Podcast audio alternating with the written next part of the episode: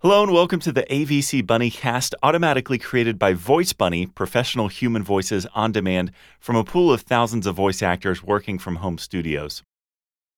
It's November 10th, 2013, and today's post is titled Android and iOS Demographics in the US by Fred Wilson. So, on Friday, as I ate a bowl of soup for lunch, I pulled out two phones an iPhone and my Android. I opened up the app stores and went to the leaderboards and I looked at the top free apps on both phones.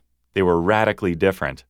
That got me thinking about the different user bases on these two operating systems here in the US. So, as I finished my soup, I opened up a Google spreadsheet and entered the top 40 apps in both stores. I then shared with Brian, who likes to look at stuff like this, and then I posted a link to it on usv.com so that others could see what we were up to. I'm hoping that we can start using our website to publicly share the things we're thinking about and working on inside USV more often. The benefit of doing that is Kevin Marshall built a script to pull this kind of data out of App Annie and into a CSV file. Thanks, Kevin. I'm going to use that next time I want to do this kind of work.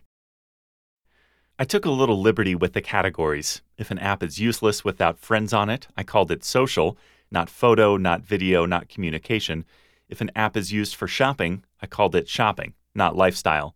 I collapsed a number of categories into a category I called utility. The spreadsheet is here in case you want to look at it. Here's some interesting data that comes from this work. Remember that this is US only. Number one, there are only 14 apps that overlap on both top 40 lists.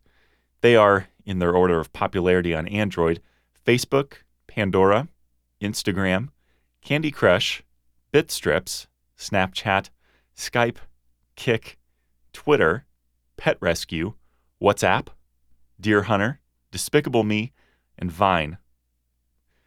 You'll notice that these are primarily the top social apps where friends drive adoption, not App Store distribution. All of the social apps on the top 40 in iOS are top 40 on Android. There are 26 apps that are top 40 on iOS and not on Android. And the same with Android. If you're not a social app, being top 40 on iOS does not mean you'll be top 40 on Android and vice versa. Number two, there are 15 games in the top 40 on iOS with an average position of 19, and there are 12 games in the top 40 on Android with an average position of 22. Five of the top 10 on iOS are games. Only one of the top 10 on Android is a game. This could be a function of the popularity algorithm that Apple uses, but it sure feels like iOS users are more into games than Android users.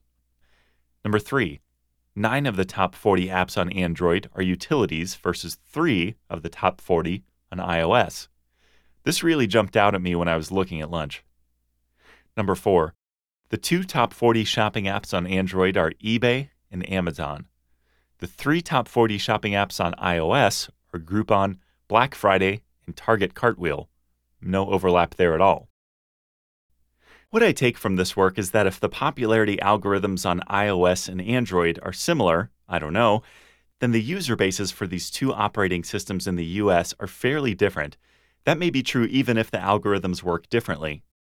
The picture that emerges for me is Android users are a barbell, with young preteens and teens using cheap phones that won't cost a lot to replace when they're lost or destroyed, and old folks like me who want a large screen and care more about utility than having fun iOS owns the college kids, the post college kids, and the folks who are getting married and starting families. My bet is Android is sub 18 and post 40, and iOS is the 18 to 40 crowd. I assume that there have been demographic surveys on this. I just haven't seen them. If there's data out there on this, I'd like to see it. Please leave a link in the comments. I think this has a lot to do with how developers should think about what platforms to launch on and what platforms to support in the near term. It also has an impact on your distribution strategy. If you have a social app, you can build a large user base on iOS and then turn that into a large user base on Android fairly easily, as we saw with Instagram last year. The AVC Bunny cast is automatically created by Voice Bunny, professional human voices on demand from thousands of voice actors working from home studios.